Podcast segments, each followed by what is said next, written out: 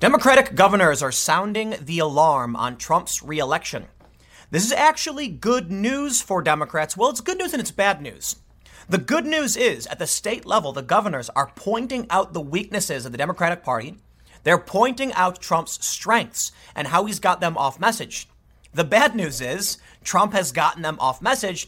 And as the Democratic governors point out, 2020 Democratic candidates are veering too far left in a desperate plea to get the activist Democrat base to vote for them in the primary. After the primaries, most people will move closer to the center to try and attract the biggest group of voters. Unfortunately, the activist left has gone so far left, I don't think there's going to be any recovery from this. Now, look, I've made many, many videos pointing out that the woke Twitter base, the woke Twitterati, is destroying the Democrats.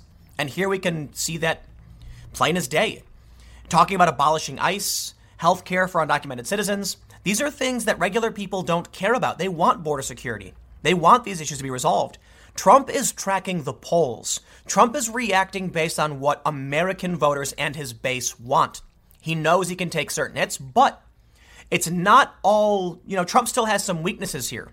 So there's a lot of, I want to talk about, but first, I want to go over why the Democrats are concerned that Trump will be reelected. And then I want to show you some data as to why I do too. I think Trump will be reelected. I think fake news is playing into this and it's causing damage to the left. I think the ideas being pushed by the left are coming from fringe activists, but also people pushing fake news in exchange for clicks. All of this, even, even with biased media, will play into Trump's hands. But it could still hurt him if there's a huge turnout from Democrats come 2020. So let's get started with this story. Even Gavin Newsom has said Trump is a master of deflection. He knows the media. The Democrats are pointing this out. Let's read the story. Before we get started, head over to timcast.com slash donate if you'd like to support my work. There's a PayPal option, a crypto option, a physical address. But of course, the best thing you can do, just share this video. YouTube has deranked independent political commentary. You've probably heard me say it. They don't suggest channels like mine anymore. They, they prefer CNN, MSNBC, etc. So if you think this video is important, please share it wherever you feel like, or just comment below and tell me why you think I suck. Let's read. Democratic governors sound alarm on Trump reelection from Politico. Outside the Beltway, there are worries the party is losing control of its messaging and forgetting the lessons of 2018. I, I, I would stop right there and say, worries they're losing the messaging? Trump has got them off message for two weeks now.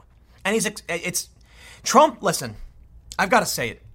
Trump called out Baltimore for being rat infested and crime infested. I don't see the inherent racism in those tweets like the left and the media is shrieking about. I see Trump calling out a, a poor and impoverished area. And if he said the same thing about Chicago, I'd be like, yes, thank you for pointing this out. We need help. We need to solve these problems. Me being a native Chicagoan, right? I don't live there anymore. Instead, what do we get? Virtue signal articles condemning Trump's character? Trump has actually gotten the left to defend rat infested areas at the expense, or I should say, the Democrats are defending this at the uh, uh, expense of those who have to live in these situations. So I will say one thing before moving on, talking about messaging. Trump wants to tweet about Baltimore. You have real people who know the problems they experience in these neighborhoods, and you're acting like Trump's bigoted for saying it. But those people who live there know he's right. Like the, the, the entire district uh, in Baltimore that Trump referred to isn't all bad, but there's a lot of bad areas, and those people know it. So yeah, they're going to come out, and and many of them probably support Trump for highlighting this issue. Let's read on. We'll get to that. We'll get to that. They say with all the infighting and intra-party intrigue in recent weeks, most recently over the prospect of impeaching the president, many Democrats in the in, in the states are beginning to worry the party is losing grip losing its grip on the message, potentially paving the way for Donald Trump's reelection. The anxiety reverberated far from Washington this week at, at, as the nation's governors gathered here for their annual summer meeting. Quote, Nationally, the focus has been on last week's hearings and quote unquote oversight, the question of impeachment, the effectiveness of Trump to make it about the four congresswomen who, call, who are called the squad, Governor Newsom said Friday. That's been the zeitgeist. And so Trump's being and so Trump being the master of deflection and distraction, it's been hard for the Democrats to sort of hold that message. Nevada, Nevada Governor Steve Sisolak, the governor of an early primary state and potential battleground in the general election, said that going into 2020, his constituents want to look forward and how are we going to make their lives better? Certainly saying orange man bad for the 56,000th time isn't going to tell anyone how you're making their lives better.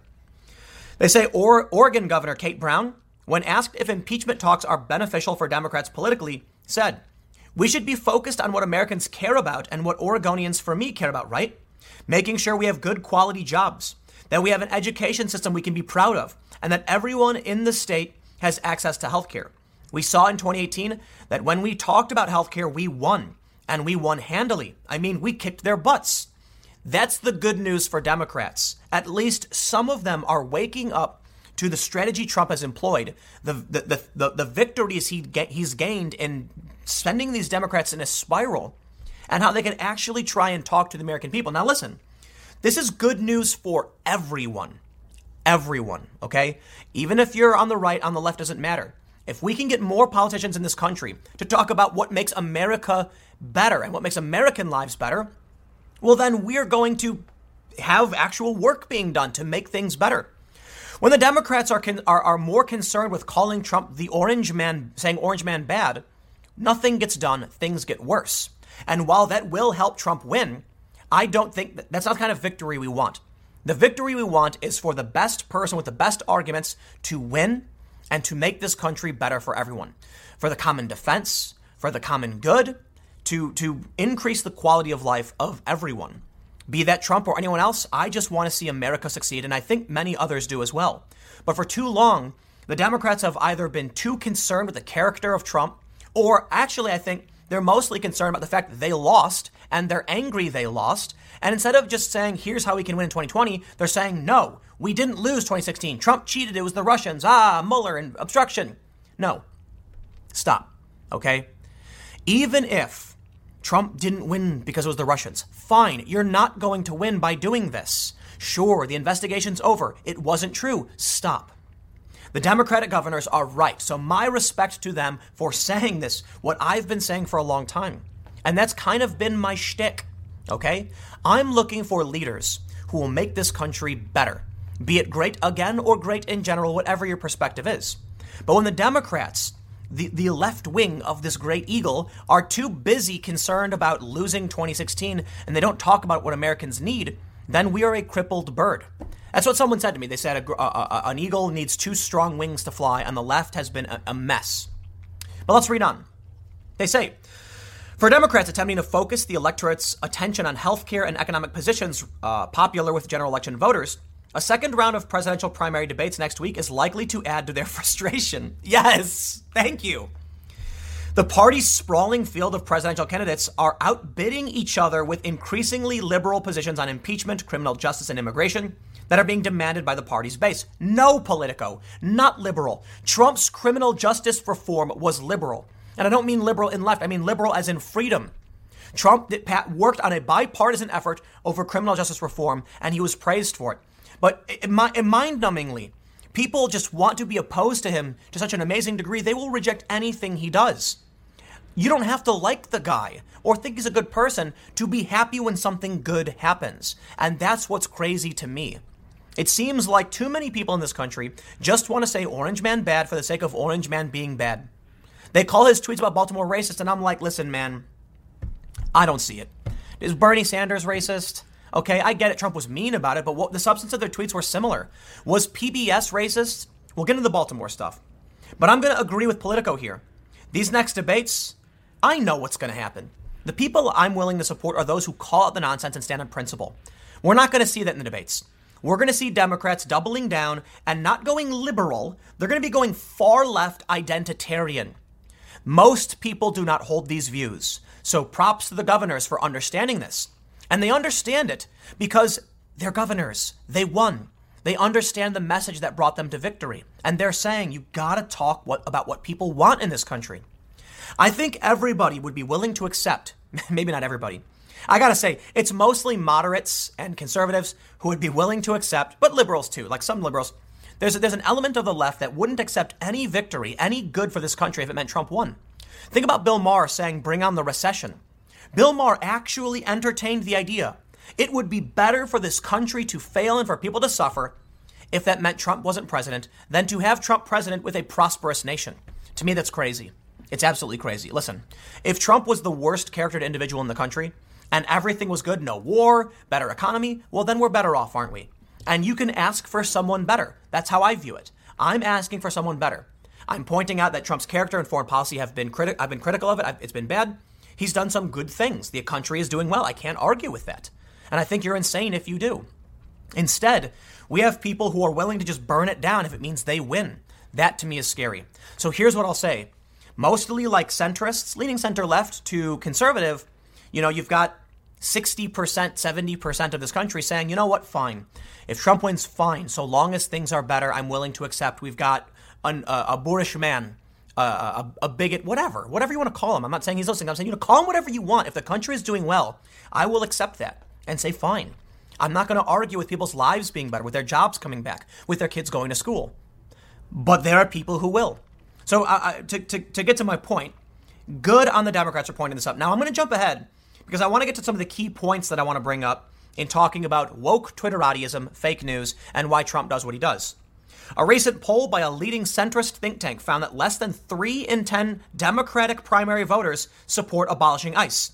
Listen, this is just the Democrats. It's not the conservatives. It's not the moderates. Democratic primary voters, around 30% support abolishing ICE. That's just your primary base. So this even refutes the idea the Democrats need the woke left. Listen, the Democratic debates show us how in the primary they're desperately trying to attract the activist base to win.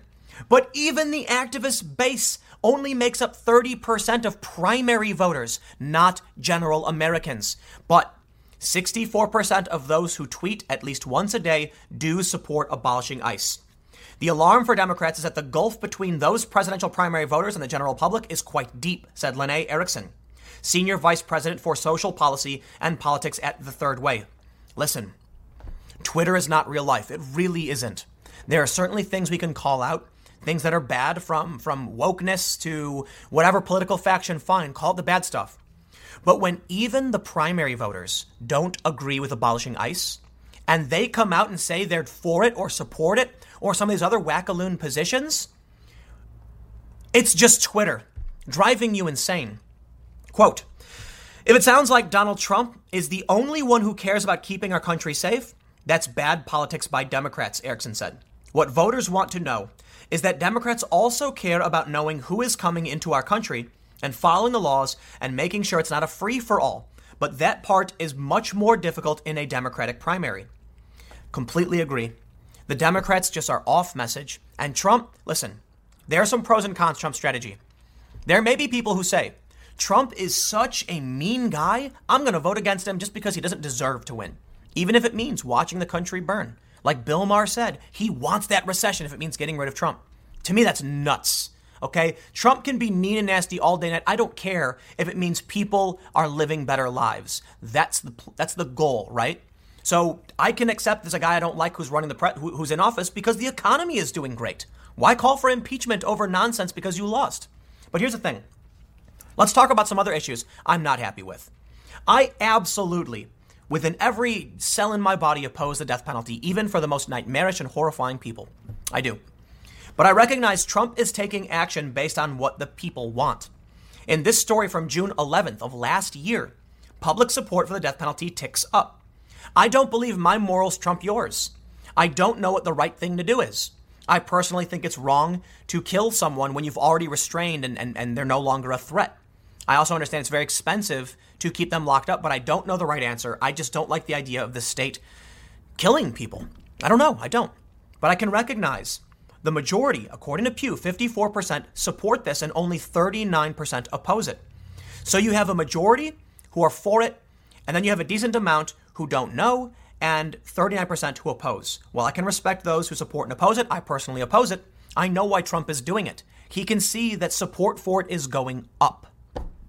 So this is why Trump takes action. It was said to me recently Trump just wants to be loved. Right? He puts his name on buildings. He wants to be on TV. He wants he wants to be Trump. He wants his name and lights. He wants people to love and respect him. And I was talking to someone recently who said if the left just f- played flattery to Trump, he'd be he'd be willing to work with them on a ton of things. He'd give them a ton of what they want, want wanted if it meant they were giving him respect. They don't. So Trump says, I'll play to my base because they always give me the love I want. I believe that's true. I believe Trump is the kind of person who wants everyone just to know and love and respect him. And that means he will take action based on what he thinks will generate the most love and respect. So, so here's the point. You can say Trump says things that are mean and disgusting and he tweets these things. Yes. But look at his support base. He, he knows he's lost the media, so he doesn't care anymore. He knows he can play up these things on Twitter because was it were his tweets about Baltimore racist? They weren't. It's crazy to me. Like coming from, I'm gonna say it, coming from a uh, the, uh, the second generation of mixed race families from the south side of Chicago in one of the most racially diverse parts of the city and the country, I don't see it. And you know what? You can accuse me of being ignorant. Fine. You have to explain it to me. But I don't see it. And Trump knows that. He knows the woke Twitterati are nuts. He knows the political sphere is nuts. Look at this poll, like I'm telling you again. 64% of those who tweet it once a, once a day believe in abolishing ICE, but not even the majority of Democratic primary voters agree with it. Those are the Democrat activists. They don't even agree with you. So were Trump's tweets racist? I don't see it. I just see the media going nuts. So when Trump moves to bring back the death penalty, while I disagree with it, I get it. I am in the minority on this one. I don't know how to respond to that other than to voice my dissent and vote but the majority is for it. And it's not my decision to impose my morality on other people. But let's move on. Someone said to me something interesting. I tweeted about this. I said 2020 Dems need those activist votes in the primary, but these far left extremist positions will make them unable to win in general. This person responded, because milquetoast centrism did so well in 2016. Ah, what a what a foolish, foolish mistake. Frankie here, Amadeus2123, excellent tweet by the way, saying, Hillary was center left, which is why she won the popular vote. It's fascinating to me. People think going further left will get you more votes. It will not. And not only that, the places Trump won are not far left areas. They are they are moderate areas. They are, the swing states flicker between left and right. They are not far left. They are in the middle. The Democrats have lost if they think far left positions will win them Michigan and Pennsylvania and Ohio. They don't care. It's almost like they're sleeper Republicans trying to drive the Democrats as far left as possible by pretending to be Antifa on the far left. I'm kidding, by the way, but I'm making a point. These people don't realize Hillary Clinton won the majority because she was center left. But she was arrogant. She was a corporate elitist. She wasn't milquetoast centrism. She was everything I think is wrong with the government and would refuse to vote for. I wanted to vote for Bernie. And I know a lot of people who are Bernie or bust. I can understand it. Absolutely. Trump and Bernie had a lot in common. A lot in common doesn't mean everything in common, but on free trade, on borders, they did. And that meant a lot to the working class in this country. Bernie has now become an establishment candidate. I can't support that, right? I, I disagree with that. The point is, moderate left wing policy would have won. But Hillary Clinton was an arrogant corporate war hawk, so she did not have what she needed. More importantly, though, outside of that, she didn't campaign where she needed to. And Trump played strategically and won based on for those reasons. But to stress, even with Hillary Clinton being a bad candidate, she still got the majority, the popular vote. That's not what you need to win, but it does show more people in this country were willing to go that direction. It could be, however, a lot of Republicans in the blue states just don't vote. And I think that's fair to point out as well. And because the blue districts are, are condensed in cities, I think you're going to find way more Republican voters in blue states than you will find uh, um, liberal voters in red states. Take it for what it is. I think, all in all, Trump would have beat Hillary if, if, if she did uh, play this, a similar strategy. Trump knew what he was doing. But let's move on. I've got a few things I want to address. We're going to go, we're going to go, we'll, we'll be a little bit long on this video. Politico says Trump's good week. For a few days at least, the president was on top of the world. Yes, because they're talking about his, his the distractions, they're talking about impeachment, the Mueller hearing. This is Politico, okay? Politico is kind of like a moderate political website. It's not like, you know, they're they're pro Trump or anything. I wanted to point this out. They do go on to say that Trump is facing uh, um, challenges, okay? They say the president tra- uh, slated to travel to Cincinnati next week for a rally. The latest major poll of Ohio voters shows him trailing uh, his rival Joe Biden there by eight percentage points in a state he won in 20- 2016 by nearly nine. I don't trust the polls, right? So the so but but I'm just pointing out don't let arrogance get in your way because that's a big mistake anyone could make. If they think Trump's got it in the bag, don't be surprised when you lose. I think Trump is slated to win. I, I do. I really do. But hey, man, I'm not a, I'm not a, I'm, I'm not a mastermind. I'm not a genius. I don't know everything. I can just see what I see in the media. Now let's talk a little bit about Baltimore real quick. The Daily Wire publishes Trump called racist for saying Baltimore is rat infested, but PBS aired documentary confirming Trump's comments. And I, I, I, read through the story and I talked about how there's a double standard in the media. They let Bernie say, like, Bernie says all these things, no one cares. Trump says it, now he's racist. I don't, I, I just don't, I don't understand. PBS ran a documentary where you heard the mayor, I believe it was in this documentary, saying you can smell the rats. There are videos from local residents saying Trump is right. Well, what do you want me to do? like, what? Okay, Trump called it out. I, my response would be, if it were Chicago, like I mentioned earlier, thank you for highlighting the, the, the problems my city faces and maybe now with the attention, we can get some something done to solve it. Check out this story. I want to point out these two things that I think shows how the media is harming the Democrats. BuzzFeed News. Trump's latest racist comments included calling a majority black area a disgusting rat and rodent infested mess. The president's own housing secretary, Ben Carson, lives in the district. BuzzFeed News writes President Donald Trump went on another racist rant this weekend. What did he say? He said it was a disgusting rat and rodent infested mess where no human being would want to live. Hyperbolic, aggressive, bombastic.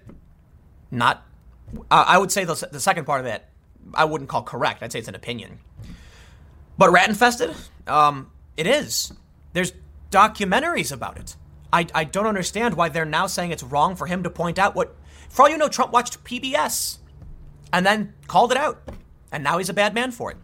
This is what gets Trump vict- brings in a victory. The media is trying to get these clicks. So they're saying all the stuff that people can't see. I assure you, there are going to be people in middle America who are like, I don't, I don't understand. There will be people in Baltimore saying, What do you mean he's racist? He's calling attention to the plight. Now, I'm, I'm sure there'll be people, people in Baltimore who are like, Hey, man, don't you talk about my city that way, right?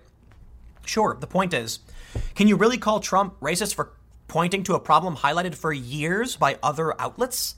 Simply because the population is a minority population that makes no sense. If I can't criticize my own neighborhood because it was uh, it was mostly broke, uh, made up by minorities, what does that mean? I don't even understand. If I said my neighborhood on the south side was gang infested, had had rat problem, well, I didn't really. I don't think it had rat problems, but it was gang infested and drug infested. Is that racist for me to call out my own neighborhood in that way? I don't understand it. I really don't. And then they say, if you can't see it, you must be racist. Oh, okay, thanks. And it's really funny how it's always these white progressives calling me the non white high school dropout from this area, and calling me out for that. I just don't see it. And that is going to be good news for the president. It really is. But take a look at this. Aaron Rupar tweeted Trump suggests that he was a 9 11 first responder. That's the tweet. How many? How many retweets? Let's see. Let's see how many. It's got 623 retweets. He's got he's, he's got ratio does, but no, no, no. Let's listen. Trump suggests he was a 9/11 first responder. What did Trump say? I mean, he literally says the opposite of what you tweeted. Quote. And I was down there also, but I'm not considering myself a first responder. I'm I'm really at a loss for words. To me, what I heard from that was Trump saying, "Look, I was in New York. I was down there too. Don't call me a first responder, though." That's he said I don't consider myself a first responder. I don't see it as him trying to be like I was. He literally said he, doesn't consider himself to be, but he was down there a lot. I'm pretty sure he was down there a lot. In fact, interestingly, I think he wrote a book about it a couple years earlier. That he wrote a, a, a, a there was a passage in a book where he said that you know we have a serious threat from Osama bin Laden, things like this. I don't know the full details. The point is, Trump loved New York. You don't, have to, you don't have to think he's a nice guy, but he did a lot of work in New York. Of course, he thought it was an issue. I'm, I'm sure he was active. I don't know. Doesn't mean he's not a good, he's a good or bad person. It just means he was doing it. And then he said, I don't consider myself a first responder. This is how the media does it. This is how they, they frame it on Twitter. When the Democrats chase after this narrative, I'm going to end with one thing a warning arrogance. Trump's really putting himself at risk with these strategies. He really is. Look, with his Baltimore tweets, he's effectively gotten the woke Twitterati to defend the rat problem. It's my, it was I, I can't believe it. I was I can't believe it. We know Baltimore's dangerous. We know it's got a high uh, uh, uh murder rate. It's got it's got uh, crime problems. It's got poverty. It's got garbage and rats. It doesn't mean anything about the people. It means we need to help them. So uh, look, I, I don't know what, what I'll say other than like I have friends who live there, and I'm like, yeah, let me know, man. I'm down to help.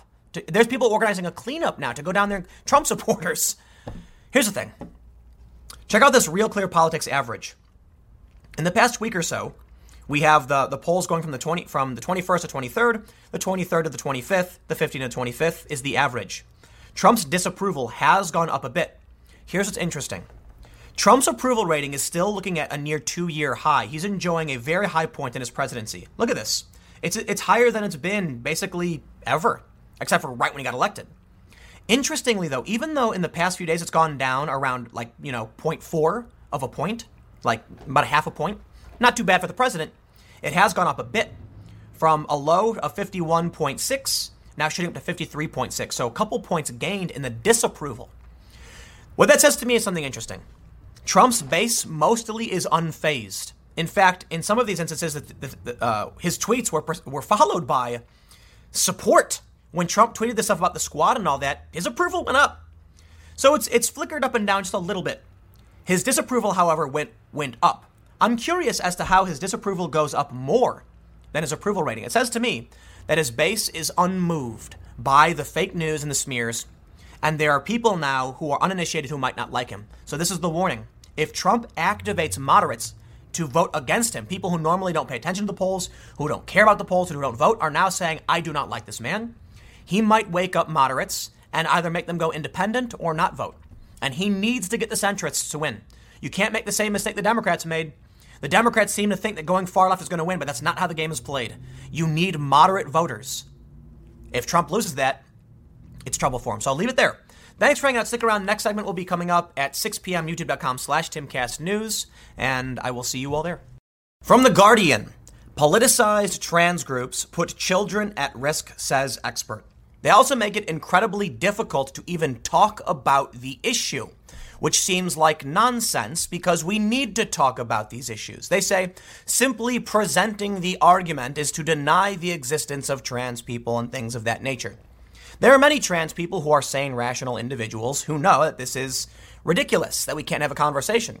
Blair White is a prominent transgender individual, conservative, and talks about some of these things. And there are many LGBTQ people who also understand this. But I think it is fair to point out this is true, at least from what I've seen. Now, keeping in mind, from the stories I've read, from what I've tracked, it does seem like there, there are politicized trans groups that do put children at risk for a variety of reasons. In this story, it says counselors and other mental health providers fear being labeled transphobic. Now, you can call me any name you want, I don't care. But can you get me fired? Fortunately for someone like me, the answer is mostly no. However, politicized trans group have gotten rule changes implemented on major tech platforms, making it impossible to have a conversation. This results in a certain individual who will remain nameless filing human rights complaints against females who refuse to wax male genitalia. This person also got several high profile individuals banned from Twitter for misgendering. If somebody wants to express, so, so here's here's one, one important thing I will say in terms of the politicization of this. And I've got, I've got a bunch of things I want to go through in terms of uh, trans kids. You have these platforms that are telling you you have to speak a certain way or else. Now, now look, it's one thing for Twitter to say you can't say X. But what about when they say you have to say X? What about when the, when the law says you have to speak? It's a really interesting thing that I, that I, that I, you know I was recently asking a lawyer friend about. How is it that the government can compel a business to speak? It's interesting. Well, it's got precedent in civil rights law discrimination. But we're getting into really murky and dangerous territory because politics is trumping science, and it's, in my opinion, very, very dangerous. The trans, commu- uh, trans individuals in the world are a very, very small percentage of the overall population. Very small, less than a fraction, uh, less than less than one percent. The argument presented by the intersectional left, by the political trans community, is that there would be a higher number of trans individuals if they felt safe coming out. And now that there's more acceptance, you're seeing the number go up. While many other people argue it's called rapid onset gender dysphoria, that social media is driving this. Kids don't know what they really want. I'm not going to sit here and pretend I have all the answers. I think there's a compelling argument for, for both. There's probably a lot of people who their whole lives have been trans and are terrified of coming out because of the, the implications and what it'll do to their lives. Admittedly, though, I do think there is a strong probability a lot of young people, at least according to the science, are just being just believing what they're being told. There's a lot of science, at least some science that says when children are allowed, even if they express gender dysphoric, you know, ideas, once they go through puberty, it almost it, it typically goes away. Now the big challenge here is how do you know? How do you know the child is actually trans or just you know talking about what they heard on the internet or saw on TV? And if you if you don't help that individual before puberty, it can suck for the rest of their lives. But what if they're not actually trans and then it you damage their bodies and it sucks for the rest of their lives? This is where puberty blockers come in because you have these two different overarching ideologies. Leave the kids alone, let them develop. The trans community and, the left then saying, yeah, but what if they really are trans? So now they talk about doing puberty blockers. So I'm not going to go through each and every one of these stories. I just want to highlight these and kind of talk about the issue for, for a little bit. In this story, they talk about Marcus Evans, a psychotherapist and ex governor of the Tavistock and Portman NHS Foundation Trust, whose Gender Identity Development Service is the only NHS clinic to provide gender counseling and transitioning, said many experts were living in fear of being labeled transphobic, which was having an impact on their objectivity. The main point no matter what you believe, if you think, you know, kids should be put on puberty blockers and, and be given the, the and, and parents should listen to them, or you think kids should be made to develop the point is, the political trans community has a major advantage in this argument because they're getting people banned from social media and they're making it impossible to talk about this.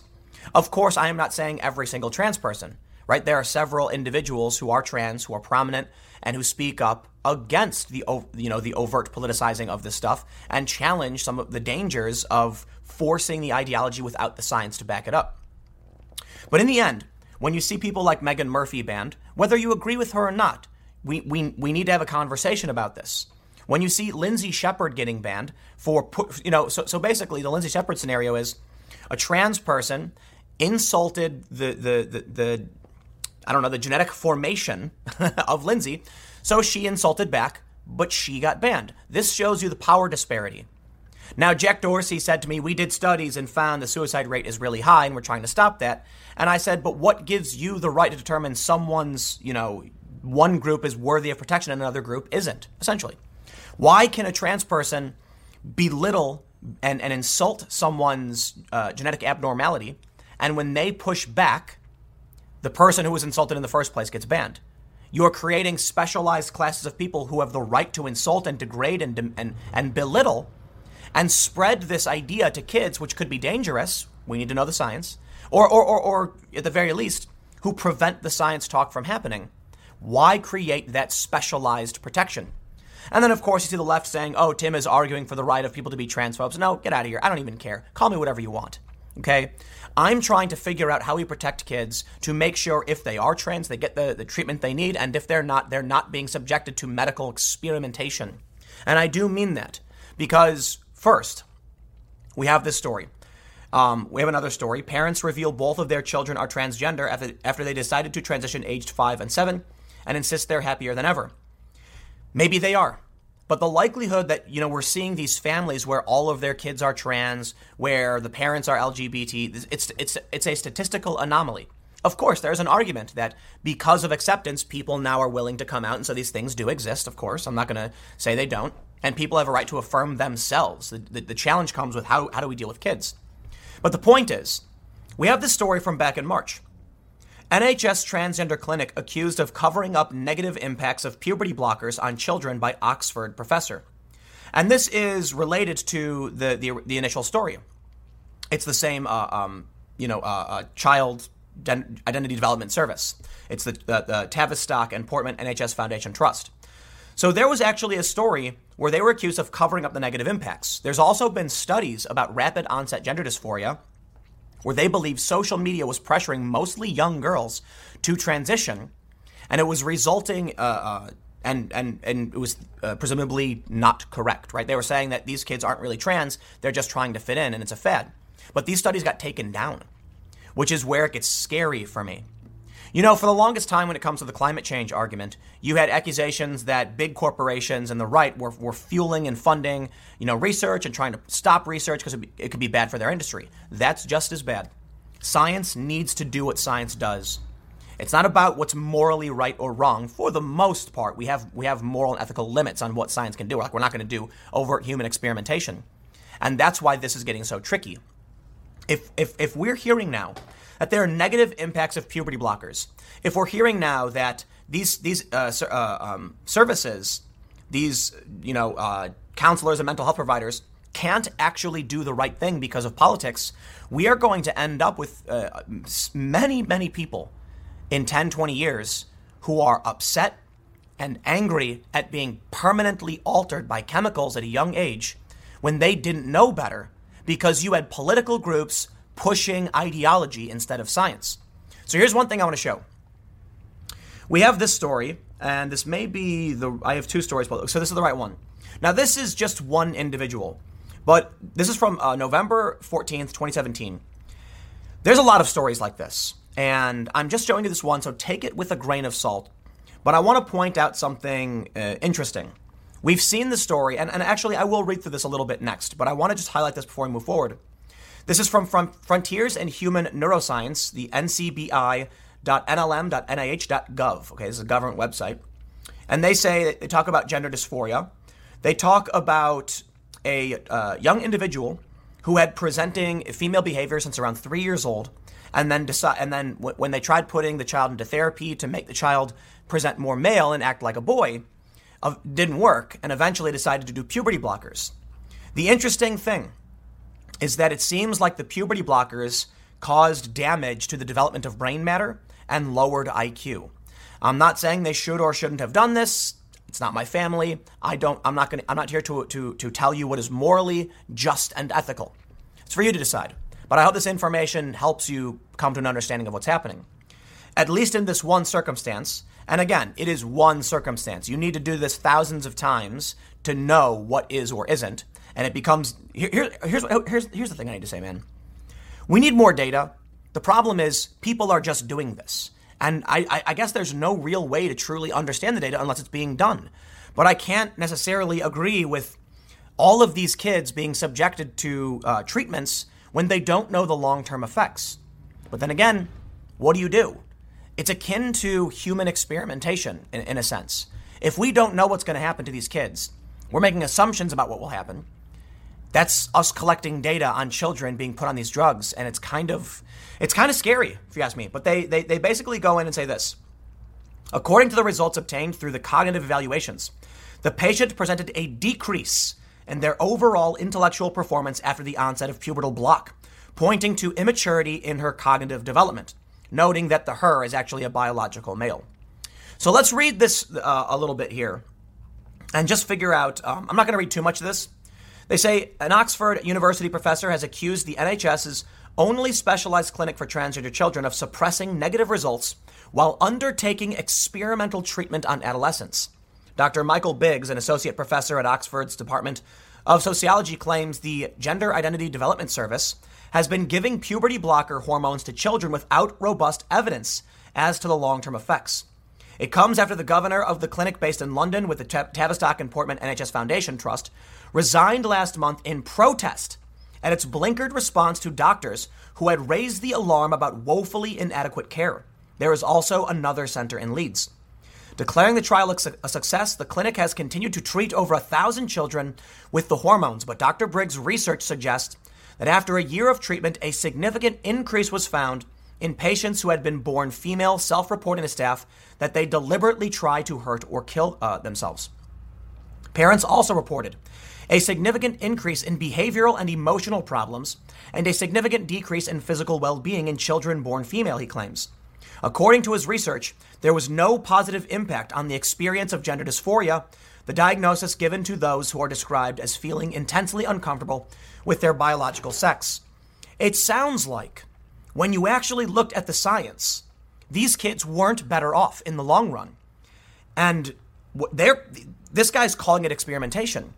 Well, now we have, uh, uh, I guess it's a different guy, Marcus Evans. This is a different person, I believe, right? Yes, it's a different person now saying that political groups are putting these kids at risk because they don't care about the science, they care about winning. Or perhaps you have people who are already depressed. Perhaps you have people who don't understand why they feel unwell being told they're gender dysphoric when they may not be, when it be when it might be something else. There have been stories about this, and it's it's very contentious. It's a very difficult subject to to approach because of the politics of it.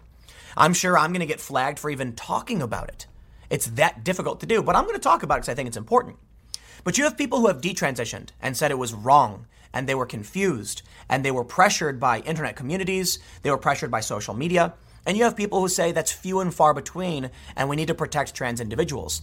But I will say this, there is there, there it's extremely difficult to figure out what to do. If you take someone who's experiencing a bunch of uh, symptoms and then just say, "Yep, there you go, you're gender dysphoric," and it may be something else, you could end up hurting these kids for their entire lives. In a quote from Evans, he said, I believe the trans political agenda has encroached on the clinical environment surrounding and within the Gender Identity Development Service. Young people need an independent clinical service that has the long term interests of the patient at heart. To some extent, this requires a capacity to stand up to pressure coming from various sources from the young person, their family, peer groups, online, and social networking pressures, and from highly politicized pro trans groups. I'm not going to uh, they, they talk about an, uh, one individual, Dagny, who says that they were very influenced by Tumblr. I, I'm working on a report. I believe that social media is creating bubbles where people rile each other up, share more and more outrageous content, and then push ideology, and it's different based on platform. Tumblr, Tumblr is very, very much so pro-trans, and I think it may be a social manipulation as opposed to an actual experience. The unfortunate thing is there's real trans people now are going to be hurt by this. So I, I, honestly, I don't know what the solution is other than I think social media in, in whole, outside of any of this argument, is just making people go nuts. In the end, the main point I want to make here, there is data to suggest pubertal blockers are bad for young people. There is data to suggest that without treatment, many of these kids overcome these initial feelings. What's the solution? I honestly don't know. But I'm very, very con- uh, uh, uh I find it very disconcerting that we're hearing more about this. We're seeing studies taken down. We're seeing people say that the, the political trans group is, is, is essentially shutting down the science and putting kids at risk. And then we're hearing about these really anomalous situations where parents are finding all of their kids to be trans. It may be media, it may be rapid onset gender dysphoria. So, in no way am I trying to say in any way to dis- disrespect the trans community or anything like that. Simply put, how do we protect kids if they are and aren't trans? If we put kids who aren't trans on drugs and hormones, it damages their brain development because we wanted to be safe. Well, that's not helping the kid. When I was little, when I was a little kid, I said I wanted to be a rock to my family. Like I, don't, I don't have a concept of what was and what wasn't. It's just you're young and it's not until around 24 years old your brain is fully developed. Kids say they want to be a bunch of crazy things. Kids want to pretend to be animals. So, how do we know we're actually helping or hurting? I honestly don't have the answers. But I do know what, what I do know is the political aspect of this is extremely damaging. It's damaging to the science, it's damaging to the kids, and it's it's it's dominating social media. If we can't talk about it and solve the problems, we never will. And we're going to end up, I'm, I'm genuinely concerned, we will end up with a, a, a large portion of the next generation just feeling angry, like manipulated, permanently damaged. I mean, if brain matter is decreased, okay, and, I, and I'm not an expert, I'm not a scientist, I'm just saying this is why the conversation needs to happen so that we can protect kids. But it's not going to so long as social media networks outright ban any conversation. I think YouTube is the better of the two, but I've had I've had posts removed from Facebook. And people have been banned from Twitter for even daring talk about this, but the stories keep popping up. Here you go.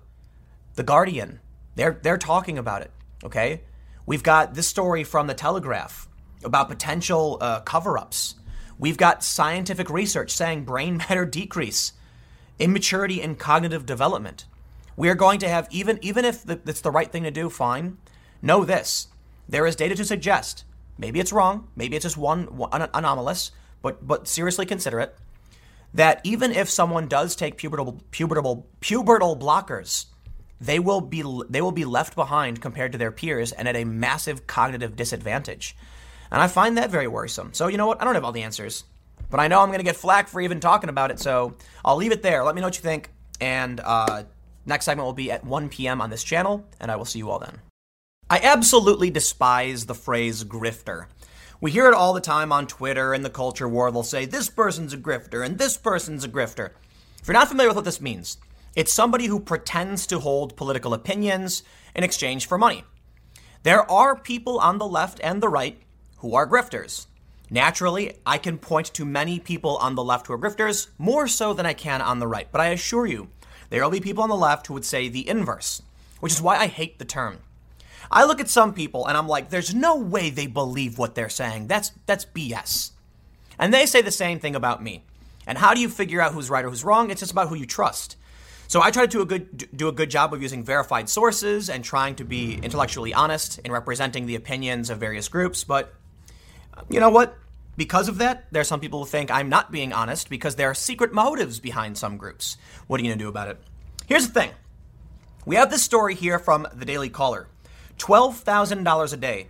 How white liberals profit from profit from pushing white privilege. It's actually 12 it's actually $12,000 for 2 hours. I kid you not. They said in a day, yes, but they go on to say this woman does uh, did, did like a lecture for 2 hours on privilege and social justice and got paid 12 grand. Here's the thing though. I don't like the accusations of grifting, although it is a lucrative industry I want to break down what's happening and what I see. And there's pros and there's cons, and, it, and it's, I'll even be critical of myself in this capacity. But I think it's crazy when you hear someone say, like, a lot of people will accuse Candace Owens of being a grifter. And I definitely think Candace Owens falls into that more than any other person, but it's insane for you to think she isn't actually a true believer. Now, the reason I say, you know, potentially, is because she did like the American flag thing, you know, like you can't burn the flag. And then a lot of people were like, I thought you were just calling out censorship. So that's why I think there's some criticism there. But the main point is, and, and, and look, don't get me wrong, I'm, I'm, there's, there's many, many people on the left. I'm highlighting this as a specific example because she was accused of grifting because of that. But I still think that's decently unfair because how do you know she's not a true believer? How do you know she's not just a die-hard believe whatever Trump says? It's crazy to me to think that the, the, the first place you go to is you can't possibly believe the American flag should be protected by you know. No, I I gen, I literally believe there's a ton of people who are like the flag should the flag should be uh, exempt from you know uh, expression and speech and all this stuff. And I've heard the arguments, and I believe they're being honest. I don't think people are making up that they believe the flag shouldn't be destroyed or desecrated. Um, and this is true for people on the left too. There are a lot of people on the left I've seen who push this stuff, and I'm like, I really want to say they're grifters, but you just you can't, man. They probably believe they, they believe their own BS. Like that's what are you gonna do? More importantly, if you go around accusing someone of just doing it for money, it's an ad hominem. You're not challenging the idea, and you're not advancing the argument, and you're not going to win. It's a it's a cheap tactic. So let's read this story from uh, the Daily Caller. Before we get started, Head over to timcast.com slash donate if you'd like to support my work. There's a PayPal option, a crypto option, a physical address. Of course, the best thing you can do is just share this video if you think it's important. But I will stress, by all means, don't support me at all. I'm not like it's I think I think it's rather hilarious that I'm talking about the idea of grifting and making money and then immediately go to and you can give me money too. Uh, so feel free not to. I do this because I have ideas I want to express, ideas I want to talk about. I'm an individual. What we do over at Subverse, I always point behind me because it's in the other uh, other office down the hall, is completely news, straightforward. It's more expensive, it's less lucrative, and it's not about making money. Th- these channels where I produce this stuff, it's really just like I see an article, I think it's important, I see a tweet, I think it's important, and I want to talk about it. So I actually want to push back on this article a little, a little bit. While it absolutely is lucrative to push social justice ideology at college campuses, colleges pay a lot. The bigger issue we're seeing here, let's let's read a little bit more. But the bigger issue here is that colleges are way too expensive, are manipulating young people, propagating this weird nonsense, but overpaying for it. It's crazy how much they pay people. It's nuts. The Daily Caller writes White liberal academics can earn more in a day lecturing about their own white privilege than the median black household makes in three months. Public records obtained by the Daily Caller News Foundation and U.S. Census data show. Left wing academic Robert, Robin DiAngelo is renowned in social justice circles for crafting the white privilege checklist and coining the term white fragility. Listen to her speak. Listening to her speak comes at a steep price. DiAngelo, who is white, charged the University of Kentucky $12,000 not counting travel expenses, housing accommodations, and meals, for a two hour racial justice keynote and breakout session in March, according to a copy of the speaking contract obtained by the DCNF through public records requests. She also goes on to say if phone calls are deemed necessary, it's 320 bucks an hour. Supply and demand, baby. Welcome to capitalism. She's not doing anything wrong by expressing her ideas in exchange for the market rate. I disagree with her ideas. I believe her ideas are wrong, but I don't think she's a grifter. I think she's a true believer. I believe 99% of people are true believers. I can point to a few people left and right who are worthy, worthy of criticism for questionable principles, but that doesn't mean, even in that capacity, it's hard to say they're not true believers. What we really see here is that over the past 10 years, uh, left-wing identitarianism has become extremely uh, popular and acceptable in the mainstream partly because of universities, but also because of the media. Think about this, and I'm currently working on this uh, report, which I've, I've mentioned. You have two articles. One article says police brutality.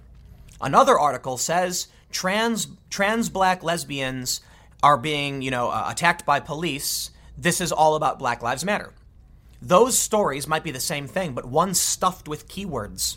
All those different keywords come together and are more likely to get propped up by algorithms because they're more prominent keywords. It, it, I am of the opinion, and this is being explored, if it's true, you know, we'll, we'll publish it, that in all of these different articles that were being propped up by, by Facebook from these various outlets, intersectionality was bound to win because it combines all of the keywords into one article. And there you have it left wing identitarianism. Now, also interestingly, white identitarianism, the alt right, is horribly unacceptable in my opinion, so is left-wing identitarianism. We should treat people based on the content of the character, not the color of their skins. Uh, skin. We should be judging people for who they are, not what they are. We can still respect, to a certain degree, identity politics and the importance of it, like civil civil right the civil rights movement. But to to have this overarching segregation being pushed by this idea, and to target people based on their race, saying that their character comes from their race, is entirely wrong, in my opinion. It's overtly racist. However, the mainstream left finds it acceptable. And thus, because it's in high demand, because these articles do really, really well, identity grifting, as Lindsay Shepherd would call it, I guess, because it does so well, we can see that these people can charge ridiculous amounts of money to go and speak about it. Here's the thing there are certainly people who believe in transspeciesism, who believe they were born as the wrong animal, and some people believe they're mythical creatures in the wrong universe. I kid you not. Otherkin or whatever. They're not speaking at universities for exorbitant fees. So the issue is not. I, am not trying to say that. Um, I guess the Daily Caller News Foundation is is acting like they're they're grifting necessarily. They're saying it's profitable, sure, but it's just the market. There is hot demand for this kind of stuff. You know, there are many feminist speakers, big YouTubers, who went on tour speaking about these ideas because young people liked it. It's a combination of algorithmic pressure these different keywords, outrage, justice, these things get shares. And then when a million people are familiar with it, and someone says, hey, how about Robin DiAngelo? Then all of a sudden everyone's like, I've heard of her. Okay, yeah, great. Ooh, she can talk about privilege and fragility. And then she does. And she gets paid a lot of money for it because of demand. That's capitalism. and hey, it's also free speech. So there certainly is money to be made, but you can't act like, I don't know, people are just doing it for money. Of course she's going to take whatever she can get, right? Who wouldn't? Capitalism. Although I do think it's funny that a lot of this narrative on the left with left-wing identitarianism does still align with socialism. And you'd think she'd give that money up to, to the less privileged. She would recognize her privilege and say, I'm going to take this money and then donate it. Maybe she did. I don't know. Let's read a little bit on. They say DiAngelo's fee for the event was more than a quarter of the annual median income for black families which is just over $40,000 according to US Census data. The description for the two hour event said DiAngelo would be talking about her book, White Fragility. Why is it so hard for white people to talk about racism? It's actually really easy considering most progressives tend to be wealthy white people. So I, I think your assessment's wrong. Unless you're talking about poor people, but yeah. I, I think I think then the, the actual argument is poor white people are confused as to why you're calling them privileged when they actually live lower uh, with lower qu- uh, uh, quality of life than urban everyone, which includes white people too. Her website defines white fragility as a state in which even a minimal challenge to the white position becomes intolerable, triggering a range of defensive responses. These responses function to reinstate white racial equilibrium and maintain white control. Truly, a delusional, paranoid state. No, I, I, do mean that. It's paranoid delusions. Like, there was a quote I saw, I think it was on Twitter, they said, I can't remember where this is from. When a man is trying, uh, you know, a man of the club is trying to pressure a woman into, you know, hooking up, he's not doing it to reinforce the patriarchy. He just want to get laid. And that, that's why I think it's truly paranoid delusions. Do you know what targeted individuals are? I think I'm getting this right. There are people who really believe the government is out to get them. And they constantly believe, like, that van over there must be someone targeting them. It's like, dude, you're making this up. It's in your head. It's not real. They're doing the same thing. White privilege, patriarchy, ah. These things are rooted in simple, like, concepts, but have become psychotic and insane, right? So, white privilege. I understand the concept, and to an extent, it makes sense. What it's really, what's, what it's really called is in-group majority privilege. Okay, if you are in an area where the majority is Asian and you are Asian, congratulations. There is an in group bias among all races uh, except for white liberals. I went over this, it's ridiculous. So they truly do live in this paranoid delusional state where they believe everything being done and every challenge and every principled opposition is actually just the fear of white whiteness breaking down and it just makes no sense. What the idea of whiteness doesn't even exist to most white people. So anyway, I, I don't want to get into that. I wanted to basically go over the idea of grifting, um, and, and just basically state, listen, here's the real problem. Not that, that, that she's making this money. It's because the real, the, well, technically, the problem isn't her ideas, although her ideas are problematic. The problem is universities pay ridiculous amounts of money to hear people come talk about things. And, and, and it's bad for college students. It's a waste of money. It's jacking up tuition rates. It, it contributes to all of these problems. And then you do end up with people who have bad ideas living very exorbitant lives. So, in the end, here's what I try to do I try to be fair, okay? I won't call someone a grifter because they call me a grifter. And I'm like, well, I know I'm not. I'm just a dude talking about what he thinks and looking at various sources. I try to have my sources be balanced and fact checked. When I look at stories from the Daily Caller or other outlets, I try to actually look at their source material. In this instance, because I'm slightly critical of how they're framing this, I will straight use the Daily Caller. Oftentimes, I try to find the source to avoid a biased approach. And I've recently called it out. There's a story not too long ago about a woman who went to Somalia, and it was framed by Paul Joseph Watson and Pluralist as a, a journalist who went to Ilhan Omar's home country, you know, ended up getting killed. And then my response was, well, look at look, looking at the source of the story. It turns out the woman was born in Somalia and, you know, she was a journalist, so there is some merit to the idea. She wanted to go to Somalia and show the beauty, but it's not, you know, you got to be careful about framing. And I try to make sure I'm doing a good job. And of course, they will then say I'm a grifter for even entertaining a concept at all. In which case, I think the argument is a waste of time, complete waste of time. But you know what? I gotta say, who ends up saying who is a grifter? It tends to be a left wing argument. Look, you can call me biased, whatever you want. I find that the left is loaded with ad hominems and the right is somewhat. I've noticed that a lot of the left wing commentators today are super focused on individuals instead of, instead of ideas. I'm not focusing entirely on Robin DiAngelo. I'm focusing this video on the context, uh, on, on, on the idea, the concept of grifting and making money at universities. She's just, you know, an ancillary character in the, in the, in, in the concept. But look at the progressives online. There are some of them who talk about ideas, but I, I can't help but notice many of them just talk about people. Now, of course, there are anti SJW types and conservatives who just talk about people too, but I don't find them to be that prominent. I'm specifically re- referring to high profile progressive YouTubers with hundreds of thousands of subs who are obsessed with Dave Rubin. I don't care. I don't care. Talk about the ideas, and they make fun of him as a person. Not interested. I can throw some shade towards anti CWs for doing the same thing too, but it's not. It's it, it was you know maybe some of these people still exist for sure, criticizing individuals, but and and, and I will say in in the past they did more so. But where I'm at today, when I go on Twitter, I follow a wide range of people. I see more ad hominem, more more attacks of character from the left than I do from the right. Of course, it exists on both sides. But the point is, the left is calling the right and independents and centrist grifter, saying we're lying. They say that me and Dave Rubin are lying about what we think. No, we just are kind of focused on the ideas we think are important. And more importantly, my main channel is focused on like modern politics for the for 2020 coming up. So, yeah, I'm going to be talking about what the centrist websites are talking about. And they don't like that I, as an individual, find it important to talk about the failures of the Democrats. Well, that's what I like talking about. That's what I think is important and worrisome. I'm sure Robin DiAngelo believes everything she says. I'm sure th- she thinks the most important thing. I think she, she's wrong.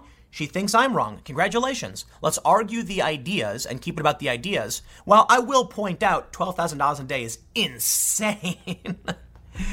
Welcome to capitalism because it's worth it to these people. The culture war is valuable to everyone. You know, they come out with these ideas, people push back, and then people fund both sides. What are you going to do? I'm not going to blame her for having support. Of course she does. Just means you got to really do your best to be honest, have integrity, target the ideas, and try and win oh, win people over with your ideas if you believe you're right. Same goes for anybody. I'll leave it there. Next segment, uh, next video will be at 4 p.m. YouTube.com slash Timcast. It is a different channel. Stick around. I will see you there. I hope you're ready for a contentious and offensive segment on children and family. This story from the Daily Mail Sex and the City writer Candace Bushnell, 60, admits she regrets choosing a career over having children, and she is now truly alone. Candace Bushnell, 60, says she regrets that. Sex and the City creator said after not having children, she is now truly alone. The TV series is based on a writer who chooses independence over motherhood. Interesting. It's kind of about her. Boy, is there a lot here to go through. Should people have kids? Do you need kids to have a, f- a fulfilling life? And it, what is the deal between progressive and traditional? Oh man. Here's the thing I will take the liberal position. And I mean like the, the literal definition of the word, not left leaning. If you want to have kids, have them. If you don't, don't. But don't ignore the science and don't ignore your elders. The difficult thing here is that most people before us as millennials had kids. My parents had kids years before, uh, uh and they were in their 20s, mid to late 20s. I'm 33, no kids. Why that is? I honestly, I have theories. I've talked about them before. I do believe it has something to do with feminism. It has uh, something to do with cultural shifts. But here's the thing whether or not someone knows they should have kids is difficult because everyone's had kids. How many people can you ask who didn't have kids if they regret it? And then you'll never really be able to know for sure until you decide to take that step in your life. Now, there are a lot of problems going on. I don't necessarily want to talk about this. I think we got the gist of the story. I have a lot I want to say. We'll read a little bit at the beginning because they, they do go into a lot about her life, but I want to highlight just the key points they're referencing. I don't think it's, it's uh, you know, this woman's necessarily unhappy. She's wealthy, successful, famous, but she does regret it. I want to read a little bit, little, little bit about this, and I want to talk about some of the problems I see with our generation, with having families, purpose, morality, etc. Let's start. They say, her best selling book and the racy TV series it inspired taught a generation of women they could have it all. But Sex and the City creator Candace Bushnell, 60, has admitted that she regrets choosing a career over having children as she is now truly alone.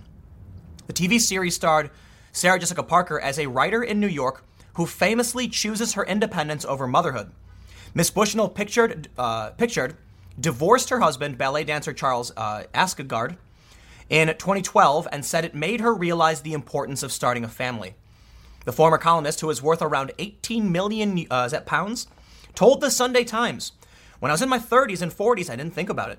Then I got divorced, and I was in my 50s. I started to see the impact of not having children and of truly being alone. I do see that people with children have an anchor in a way that people who have no kids don't." Speaking to the Sunday Times Magazine, Candace explained that she didn't feel like dating after her 2012 divorce from, hus- from, her, from husband of 10 years. Moving to Connecticut after her divorce, she admitted she went without sex for five years. It's not that long when you get to my age. I know women who have gone longer, she said. The writer, who has now returned to New York, lives between her partner's penthouse suite in the Upper East Side and a house in the Hamptons. But I believe at this point she can't have kids, so she never will. So let's talk about this. Is it the was it the right thing for her to do? Does she regret it? Well, she didn't have kids. So this there's an interesting philosophical, uh, um, I don't know, perspective conundrum here. Is some people have kids and say they regret having kids, but they wouldn't know what life was like without them. So, is it the right thing to regret? I regret almost nothing. there, obviously, everybody has some regrets, but I try to think ahead and plan ahead, and I, I, I listen to my elders. I think that idea of uh, cherishing your elders is more likely to be a conservative idea because I mean, you have a lot of rebellious punk young people, typically aligned with left wing ideology, but there is, you know, religious tenets about respecting the elders. I'm not saying liberals don't. I'm just saying it'll probably tend to be based on religious re- re- uh, reasons, um, being more conservative. But you really do have to listen to those people. And I, and I, told the story the other day about how I sort of like started listening when I was 18 because of uh, um, my my rejection of religion, and then some interesting uh, stories from atheists. I'm not going to rehash the whole story, and it made me realize I should make sure I listen to people because, you know, you ignore good advice, and you could end up regretting not be, having kids and being truly alone. So, this woman Candace contributed, in my opinion, to it's it's it's one of the factors in why millennials aren't having kids. Hearing these stories, being told you can truly have it all, when you probably can't. It's difficult. Now, I'm not saying you should or shouldn't, right? I take the liberal approach. Hey, live and let live. Do whatever you want, man, as long as you're not hurting or infringing on the rights of others. But it's hard to know what you should or shouldn't do. Now, that being said, I lean towards you probably should have kids. People lack purpose. And I really do believe, based on the advice of others and the stories I've heard, that your, your perspective and your mentality changes when you have kids in a way you probably couldn't have understood before. In a way I don't understand. But here's the thing I've listened to those who have had kids who have said as much. And it makes me think there probably is something within you that changes when you do. The important thing to realize every single life form, I'm not talking about humans, going all the way back from your parents, your parents' parents, your parents' parents' parents, et cetera, et cetera, all the way back to the tiny little single celled microbe at the bottom of the ocean or volcanic dust, whatever, wherever it came from, reproduced. Eventually, through you know evolution and a long period of time, every single life form for billions of years successfully reproduced. You are the product. You are a miracle in that all of those factors came together to produce something profoundly unique you. That's that is why I think there is something within us where we need to to have children. I'm not saying have 50, have 2, have 1. The point is life the, the, the life that procreates is the life that survived and brought you to this point where it's probably something that will fulfill you or provide you with a sense of belonging and purpose and security. So, speaking to this woman, I think what's really interesting is where is she going to be in 10 or 20 years? She does mention this. She says she's going to rely on her girlfriends to take care of her. But your girlfriends are the same age as you. What do you, I mean, you know, one of the interesting things is that some people live for a cause, but I think most people would find they can live for family. But millennials today aren't having families. So let's talk a little bit about why. For one, like I mentioned, she contributed to this narrative that became persi- uh, pervasive and persistent that you can have it all. And then you have women working in careers past their uh, um, their prime age, which is their 20s, into their 30s. Now, women in their 30s can have kids. But I did read some studies saying that the older a woman is when she has a child, the, the, the, the, the lower lifespan that child will experience. So by all means, you know, you can, you can uh, have kids at uh, a late age. But women do have a clock that men don't. Whether or not you want to accept there is biological reality or not is besides the point. I don't care what you call yourself. You can call yourself whatever. You can you can say you're a man, woman. You can make up a gender. I don't care. If your biology is is is, is a particular of a particular uh, you know uh, phenotype, you are likely going to experience similar things to that phenotype. Um, I think I'm using the right word. I'm not a scientist. So I, I, but I've looked at the science of people like Deborah Soh and you know Bret Weinstein and, and people much smarter than me, who say that gender is bimodal, meaning there's an overlap. It's, it's not like every single woman will experience same things or every single man, but they tend to. So, that being said, men, they can wait, right? I can have kids when I'm 40. Like, what, what is it? Uh, they're, they're, I'm not going to name anybody, but there's some celebrities who are really old who have like young kids, but they're men. Women go through menopause. Women have to carry the child. Uh, and in a lot of ways, people say that is a privilege that women have that men don't. Women get to experience creating life within you. Men don't have that. And depending on your perspective on the world, that's a good or bad thing. But regardless of what your perspective is, in the workplace, if a woman is pregnant, she will be disadvantaged. There's going to be hormonal swings, there's going to be uh, sickness, and there's going to be time off, even if a short amount of time, to actually birth the child. Beyond that, there can be parental leave, paternal or maternal. That's a political argument. The point is, from a biological standpoint, it is much more difficult for women to have it all than it is for men. This is resulting in my experience of what I see. I've told the story before, but there was one person that I was dating and wanted to have kids. She worked too much. We never saw each other, and then it just fell apart. We were traveling all the time, and that was that was the end of it. For me, if I'm going to have a family, it's going to have to be with someone who is passionate about having a family and not working because I work all the time. I wouldn't ask a woman who has a career to stop her career for a family. We just break up because I'm a rather uh, I'm a rather I was going to say rather liberal or rather I'm a left-leaning individual. So that means is when I dated these women and they were like I don't want to stop my career, I'd say don't, you know, be happy, do your thing. And thus no family, no kids. It's becoming increasingly difficult in my experience to find women who want to just straight up say, I would rather be at home and you pay the bills. And I'd have no problem with that. I'd be like, sure, whatever. I've actually talked about an idea of like, not necessarily paying a salary, but saying if I'm going to have you um, focus on this homemaking as your career, then you should be learning. You should be uh, applying this as a skill and, and helping, you know, evolving that skill into some kind of practical business. And then you should be compensated for taking time out. That's a rather liberal thing to say, I guess. But I look at the way uh, society is structured divorce, alimony, and all these things, and it seems like these were attempts at rectifying the problem of female independence, but making no money while raising a family, and then the man choosing to leave or the woman choosing to leave, and then the woman has nothing. So I, I try to figure out how that can be solved. But but what I want to really get to is, let me wrap this up. Whether or not you'll regret not having kids, honestly don't know.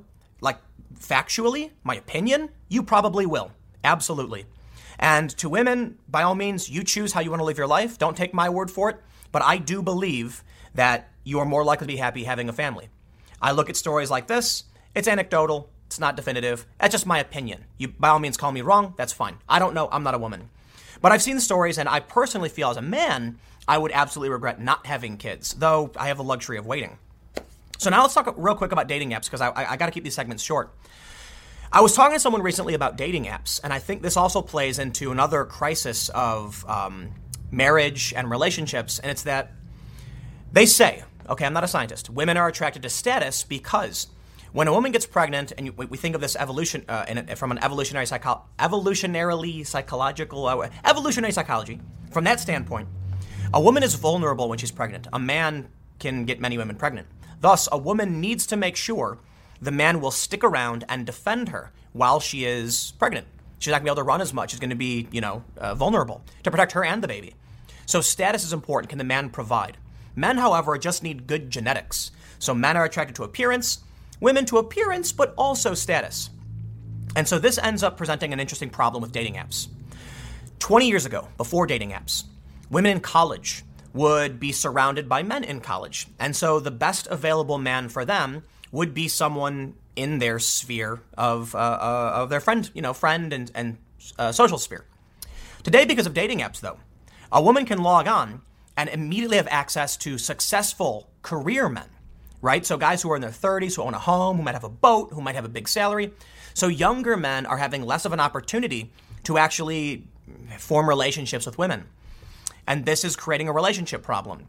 We have speed dating. We have late night, uh, one night stands. Man, when I remember when I was a teenager, there were a ton of one night stands, but they were still kind of frowned upon. And now with Tinder, it's hookup culture. It's just go out, no, no, no relationship. This ultimately, in my opinion, benefits men and is extremely damaging to women's rights, integrity, and happiness in the long run. Again, not saying women should have to do anything. I'm saying with the like the most available and attractive men, having no obligations and having a pick of the litter of the youngest, most attractive women, men have no requirement now to, to provide anything for these women. So by all means, do whatever you want. But in the long run, women do have a clock. And I'm not saying that to be mean, I'm saying it's just a biological fact. Men don't. These young guys have all the time in the world to figure out if they want to have a family, and they can sleep around with no problem. Women don't have that same luxury. Not a societal thing, it's biology. I don't know if there's something that can be done about it, I'm just making the point. So, in the end, there is always going to be a disparity between the biological sexes. Men can go on dating apps, sleep around, do whatever they want with no strings attached, no restrictions, and no concern. But women who do that need to be aware that there's a certain amount of time before you're not going to be able to have, kids anymore. Think about this woman. I'll end this here because I can't, I can't go too long. Candace Bushnell is 60. She, in all likelihood, can't have kids anymore. A 60 year old man can. And so that luxury from dating apps and modern society is a massive benefit to men and a detriment to women, unless you just don't care about kids, which is your choice. Don't get me wrong. My opinion, you're probably going to want to have a family. I'll leave it there though. Stick around. A couple more segments coming up in a few minutes, and I will see you shortly. The Guardian gets so close to actually talking about biological reality. Now, as I, as I laid out in the previous segment, you can look at the actual academics and scientists who will tell you the honest interpretation of biological sex today is bimodal gender, meaning the overwhelming majority of people will fall into one of two categories, male or female, but there is an overlap. There are intersex and there are other conditions, so it's bimodal. And this means there is a peak where people are very, very similar, but you can have more and less feminine individuals. In the end, though, biology is a real thing. Men and women are different.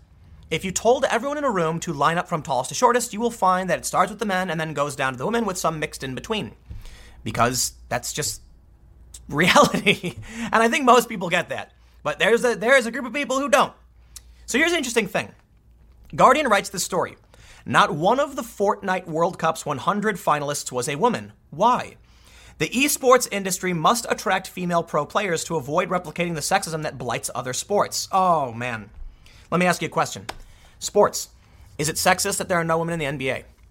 Is it sexist that there are no women in, I don't know, the NHL? Is it sexist that there are no women in the uh, MLB? Where's the complaint that not enough women are playing pro football? Some women have tried to be kickers. My understanding is these sports have no rule against men or women playing. It just happens that out of the hundreds of millions of people in this country and around the world that we recruit, the best of the best, which ends up being in the hundreds or thousands, are men. They're going to be taller, faster, physically stronger, can jump higher. I then wonder why, why, even in video games, women aren't being represented. In chess, even, although there are some pretty great female chess grandmasters. I think the issue comes down to testosterone, aggressive behavior, drive. They get so close to getting this right in this article. Although they then claim it's because cultures are unwelcoming and women could be better if they wanted to, perhaps. I don't think that women lack the capability to play video games. I think it's an issue of are you being hormonally driven to be better than everyone else? Maybe. I'm not a scientist. But I do want to say if they even mention in this article, Fortnite was open to anybody, but women didn't qualify. Ask yourself why. They defer to society. I kind of think it has to do with drive, but we'll read this. From The Guardian. This weekend, the best Fortnite players in the world gathered at Flushing Meadows in New York to compete in the game's first ever World Cup finals for $30 million. Tens of thousands of spectators packed the famed Arthur Ashe Stadium to watch the action live, and many millions more viewed on Twitch and YouTube. Fortnite is, after all, one of the biggest entertainment brands on the planet, played by hundreds of millions. Amid all the hype and fanfare around the finals, however, one depressing fact remained unavoidable. Not a single one of the 100 finalists was female. You ever look at like a bell curve for male intelligence and physical ability? Women, uh, average women, are smarter than average men. I mean, in the middle of the bell curve. However, there are there are more male geniuses and more male idiots. That's at least what the science says today. Maybe it's wrong, but that's where we're at. So we're going to take the scientific community's word for it. Same thing I do with climate change. Take their word for it. If you then have hundreds of millions of people in this country, and then you you whittle it down to 100 people, you have the cream of the crop being men that are there's more men. It's it's this simple. If you have 100 male geniuses, then you have 10 female geniuses because there there tends to be more male geniuses and then you, you try and get the best of the best, it's very likely going to be just men. The number one person will probably just, because there's a bigger pool to choose from. Let's read on. Despite the growing popularity of professional gaming throughout the world, the audience figures for competitive gaming have reached 450 million this year. Female competitors remain scarce. There certainly are high profile examples of female pros. Trans woman Sasha Scarlett. Stop. No disrespect, trans woman is not female. Trans woman is biologically male, identifying as female. We need to make sure we get this right. We can talk about respecting an individual's personal pronouns and identity, but female and male are distinct biological characteristics that tend to be bimodal, with the overwhelming majority falling into one of two camps. We don't need to play any games to try and act like there are female pros, because what they're really saying here now is there are no biologically female pros. They say Sasha Scarlett Hostyn is one of the most successful StarCraft 2 players in the world. Catherine Mystic Gunn is the industry's highest paid female pro gamer and won the Sci Fi Channel's reality TV show, WCG Ultimate Gamer. And Fortnite has stars such as One Shot Girl and Loeya. But you could watch a year of big tournaments, tournaments, whether it's Call of Duty, League of Legends, or Hearthstone, and count the number of female competitors on the fingers of one hand. But that's exactly what I said, right? If there are more male geniuses than female, this makes perfect sense. Because out of 100 men, let's say you, let's let's say you have 100 men and that are geniuses. Because of uh, let's say you have 100 geniuses, you end up with 80 80 of them being men and 20 of them being female. You then say we're going to take 10% of the best players. You now have 8 men and 2 women. It seems to be even less because we have over 100 of the top male players and only a small handful of the top females. They say this isn't because women and girls aren't playing games. The latest figures from Entertainment Software Association show that 46% of gamers are women, a figure reflected in several other recent studies. What are they playing? One of the biggest uh, concerns is that this includes women playing Candy Crush. Let's read on. The female audience for esports is also growing. Figures collected by Nielsen suggest that almost a quarter of the pro gaming female, female is audience, and in some parts of the world is much higher. So why aren't we seeing that reflected in the Fortnite World Cup? The easy answer is because no women are qualified. The heats were entirely open and held online over 10 weeks. More than 40 million players competed with no restrictions on age or gender. The pro, ga- the pro gaming scene likes to present itself as a meritocracy where pure talent is all that matters. This may be true in terms of the abstract qualifying rules, but the real issue goes deeper and, and it's about why women are underrepresented across the esports spectrum. Partly, it's down to the culture of hardcore video game communities, which are overwhelmingly dominated by young men and as a consequence often unwelcoming to women. Trash, trash, trash talk is a standard in most online competitive games and can, and can often cross over into misogynistic insults. I gotta stop here. I gotta tell you a story. I was on a trip once with a handful of people. It was like, I don't know, six guys and three women. We were all in, the, in a big van and we were all shouting over each other, arguing about politics. One of the women was arguing with us and two of them weren't. After we got out, one of the women expressed to us that it was really hard to be a woman because none of the men would let her talk. And I said, What do you mean? You had, you had every right to speak whenever you wanted to. No one was stopping you. And she said that people were shouting and she couldn't even speak if she wanted to. And I said, hold on.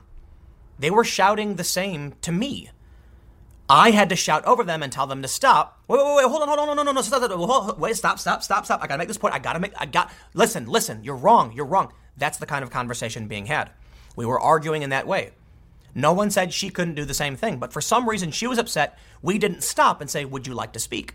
The issue here is that I believe men tend to be more aggressive, which means we're more willing to assert ourselves, stand up and say, no, you're wrong. Men are, in my opinion, more arrogant, more egotistical. That's a part of testosterone. Men are like, I'm gonna risk it all, and they jump off a cliff with a parachute and then die. Men take these crazy risks. They tend to take more risks than women. So I think about why a community like this might be unwelcoming to women. Well, hold on. I get trash talk, trash talked all the time. I don't care.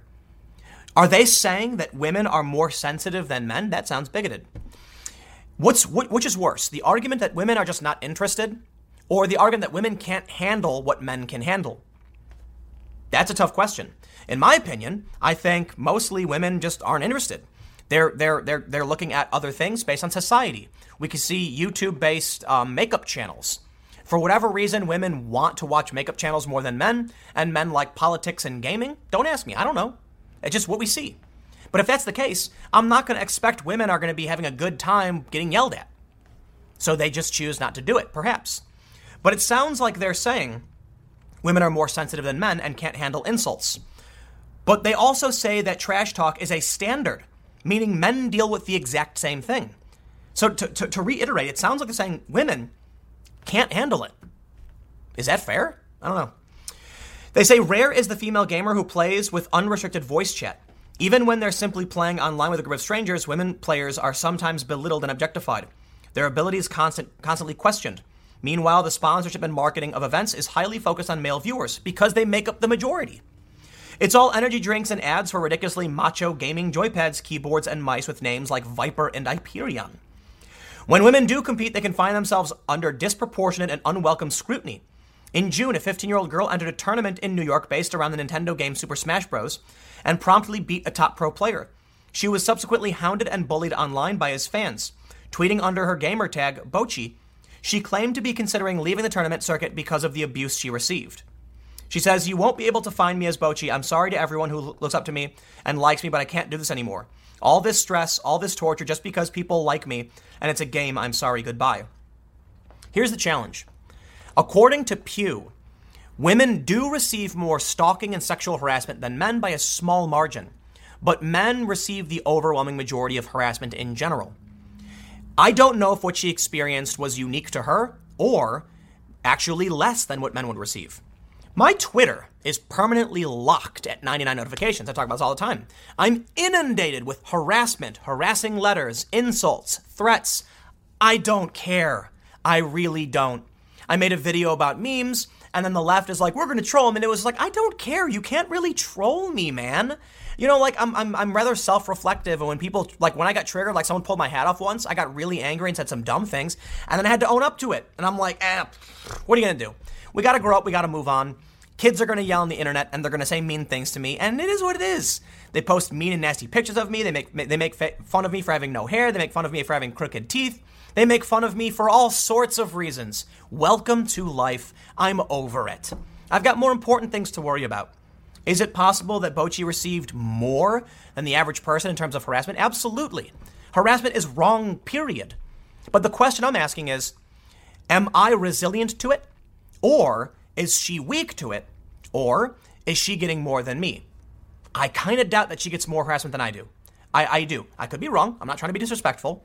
But I've been doing this for years. I've been inundated, physically attacked in the street. I almost had I, I had activists in the U.S. send fake news to Venezuelan pundits, who then, like, literally called for me to be hunted down. And people with the it, it's a complicated story. But I had to flee the country because of death threats. Inundated, with thousands of messages saying they were coming for me. Should I have quit? Was I stressed out? I gotta admit, when I encounter these things, the challenge, I don't feel pain, worry, regret. I feel excitement. When I get challenged, I feel excited. Bring it on. I wanna win. I'm gonna beat you. And that's the other guys that I know who are, you know, pro skateboarders. They say, I'm better than you and I know it and I'm gonna win. They're arrogant, they're driven, they're passionate. When I when I encounter like even the smallest thing, like I'm trying to return a product and the store says something like, "We refuse to take that." I'm like, "Oh, it's on, buddy. I'm going to return this monitor and you'll see who wins this battle." And they're like, "Dude, chill. It's, it's, like, it's like a monitor. We'll take it back." And I'm like, "Haha, I've won." I'm kidding. But you get the point. I'm not trying to disrespect her. I think that the harassment of her was absolutely wrong, especially when we do want women to be playing video games. I think most guys who game would love to have more women playing because then there's a big pool of people who can be friends and hang out, and guys like girls and girls like guys, and that's a great thing. I'd love to have a significant other, uh, a girlfriend or a wife who skateboarded and played video games. Hard to find for whatever reason. Now, I, I can't say, I'll say this. Here's why I don't think the real reason women aren't gaming is because of bullying. Skateboarding is one of the most welcoming communities. Women can skate, and yes, they do receive like like guys can be creepy, man. Let's be real. You know, there's a lot of guys. A lot of guys are trying to, but for for a lot of women I know, they're in a clique the same as me. Like when I go skating, I have a handful of friends. We go skating, right? And there are sometimes uh, there are some women I've known, and they've had no problems, and they were treated equally and respectfully the same as the rest of us. But why was there only one? Why was there only one female skateboarder who skated with us? I don't know. They just didn't want to do it. Well, I'll tell you this the opinion expressed by this particular in- individual today is that they don't like it. They don't like getting hurt and they don't like competing. So, you know what? i am gonna, I, I got to keep this video short. I'll end there and just say, I honestly uh, don't know. Um, I think there's just not an interest in it. I don't think women like the kind of trash talk that men engage in, and men think it's funny. Women don't. That means women don't want to do it. I don't know how you solve this problem. You can't tell guys stop having fun, then they'll get angry, and then you get the backlash. Let me know what you think. The point is, final thought. The Guardian got so close to pointing out when they said no woman qualified. Well, isn't that the most important reason? Anyway, You let me know what you think. Stick around. I got one more segment coming up for you in a few minutes. I will see you shortly. I do believe the left is going insane because they're being taken over by the woke Twitterati, truly unhinged and unwell individuals. We can look at how Twitter favors certain groups over other groups, and we can see who gets banned and who doesn't. Notably, Lindsay Shepherd gets banned for insulting uh, a trans woman. The trans woman doesn't get banned even after saying and doing really creepy things. The point I've made a long time ago, or uh, not a long time ago, but recently, I've said, I said it often, is because Twitter bans the right, just like willy nilly, the crazies of the left are running around. The Lindsay Shepherd story should tell you everything. For those aren't familiar, Lindsay Shepherd was arguing with a trans woman named Jessica Yaniv. Yaniv insulted the genetic, uh, a genetic abnormality that Lindsay Shepherd has. Shepherd responded by insulting the body of the trans woman. Lindsay Shepherd got banned. Lindsay is the more rational, albeit got into a heated argument, sure, but Lindsay is a, is a rational, centrist kind of personality, IDW type. She's the one who got banned. The trans woman, on the other hand, wasn't. That's all you need to know. Okay? Jessica Yaniv is bombastic, eccentric, accused of a whole bunch of really creepy things, and involved in a huge scandal where Yaniv wanted females to wax Yaniv's male genitals. So think about that. Think about who gets banned and who doesn't. Think about the rules. What ends up happening then is what do we see when we go online, and what do we see as Twitter trickles down into the media? we see a clean cut, suit wearing conservative saying, well, you know, my thought on the whole immigration debate is actually the president does have the legal authority, but. And then what do we see on the left? A purple haired, you know, half head shaved, with big nose rings, wearing crazy clothes, burning a free, spe- free speech sign, screaming racism over and over again. And I'm like, that one looks crazy, that one looks sane. And then where are the moderates? They're being drowned out. Which brings me to my story from the Daily Wire.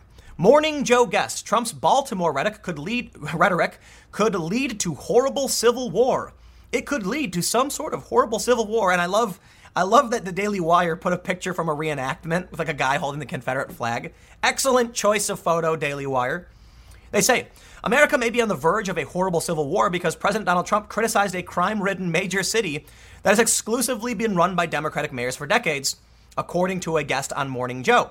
But no one thought Bernie Sanders' statements when he got up at a press conference or whatever and said, it's like a third world country in this city. That is unacceptable, or something like that. Nobody cared when Bernie said that. I get it. Trump's bombastic, Trump's aggressive, Trump is boorish, but it doesn't change the substance of what Trump said. PBS does a documentary. This is a rat infested city. Trump says, ugh, what a rat infested city. And they go, oh, civil war is coming. No one thought civil war was coming when PBS put the documentary a year ago. Nobody thought civil war was coming when Bernie Sanders criticized it in 2015 and 2016. So can we please bring back sanity? But I'll tell you what the problem is. Social media is biased against conservatives, in effect, to the greater detriment of the left. I really think this is the case.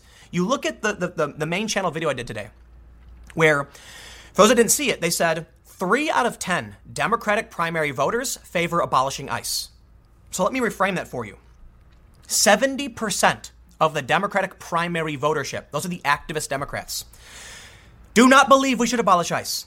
Yet, 64% of the people who tweet once per day do think we should abolish ICE. You can see how disproportionate it is. Twitter isn't banning the crazy whack- uh, wackaloons on the left, and so they're becoming more and more prominent. Shaun King tweeted out overt support for terrorism and called for more. And Twitter didn't ban him. That's, to me, truly insane.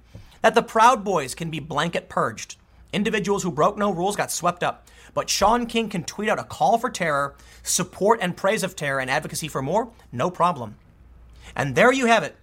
This is, this, this is an example of the insanity affecting the left. They think Trump's rhetoric is that bad. Ugh, Seriously? They say over the weekend, President Trump tweeted, We get it. He said the district is a rat and rodent infested mess. I'm sure you heard the story. If he spent more time in Baltimore, maybe he could help clean up this very dangerous and filthy place. After accusations of racism piled up, the president doubled down on his remarks and even accused the Democrats of playing the race card. He even called out Nancy Pelosi, who was recently called racist by those in her own party. And there is nothing wrong with bringing out the very obvious fact that Congressman Elijah Cummings has done a very poor job for his district and the city of Baltimore. Just take a look. The facts speak far louder than words. The Democrats always play the race card. Always, but they do often, right? Okay, I'll, I'll walk it back and say always. No, come on, come on. We, he's being hyperbolic. I get it. Don't take him literally. They do it a lot, though. They do. It's like everything Trump said, it's like, that's racist because of this. It's like, okay, but he didn't say anything about race. What makes you, well, it's because the crazies dominate the narrative. You get rid of the crazies on the right, and all that's left is a mainstream conservatism that looks, I don't know, looks uh, appealing to regular people. You leave the left alone, and you get crazy people defending terror and wearing all black and bashing people with bike locks. Let me make this clear.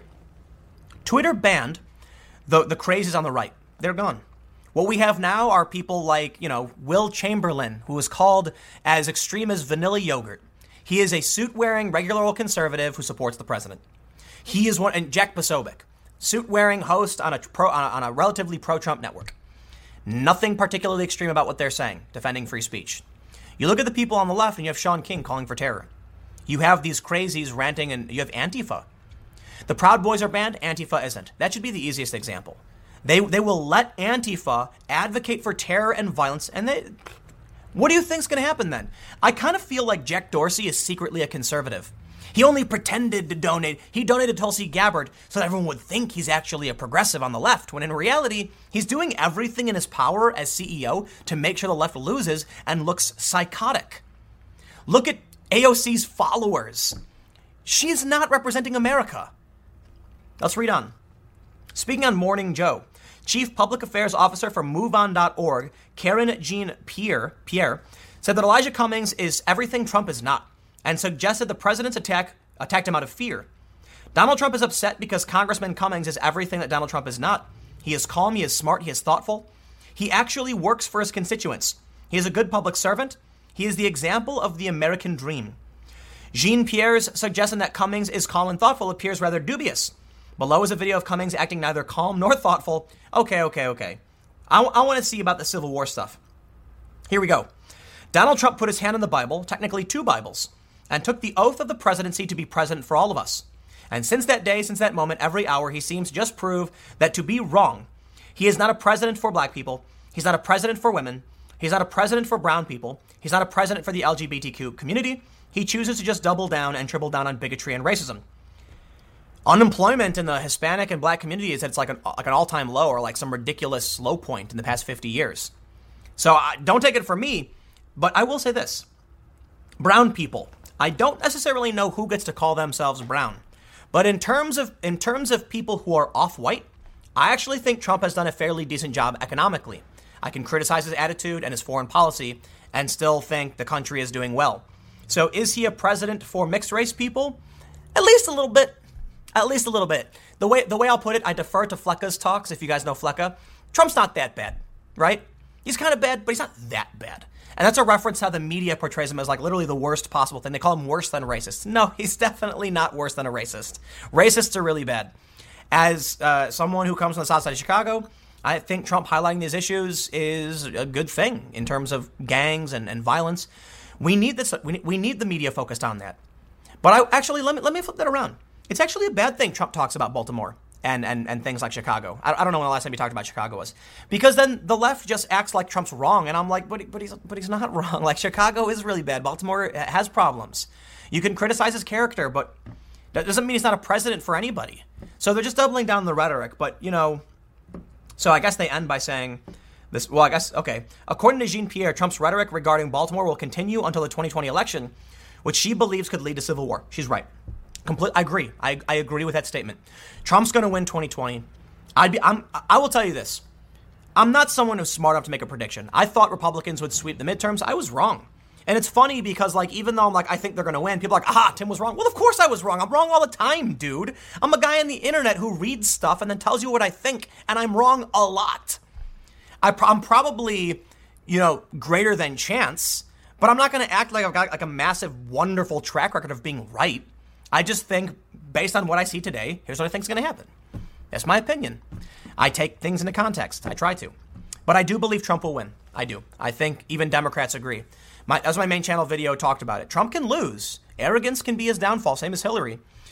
But the Democrats are worried that Trump's strategy has worked. He's got them off message. He's he's got them fighting each other, and it's going to result in people not wanting to vote for that. But when Trump wins, how do you think the left will respond? Think, like, think of the rhetoric these people are saying. None of it is substantive. Okay, listen, I'm someone who operates based on principle and, and, and fact, substance. Saying Trump is a bad man, I don't care. I literally don't. You got me. You got me, Democrats.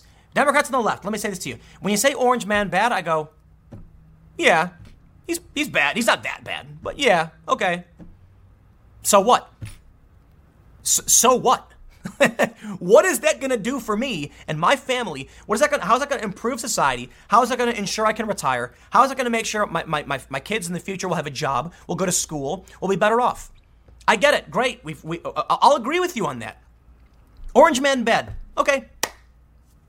And seriously. so so yeah, Trump's going to win. I can make that point a million times. You get it. I don't need to say it now. He's going to win and they're going to go nuts. I don't think Trump's rhetoric on Baltimore will lead to a civil war. I think she's saying that Trump's winning could. And I think so too. Anyway, I'll leave it there. Thanks for hanging out. Stick around. Next segment will be tomorrow at 10 a.m. on this channel. Podcast every day at 6:30 p.m. If you haven't, uh, check out the podcast. It's Tim Pool Daily Show every day at 6:30 p.m. Sometimes it doesn't load properly. I don't know, but um, check it out. You can listen. The full hour and a half of every day's content will be there. Thanks for hanging out, and I will see you all next time.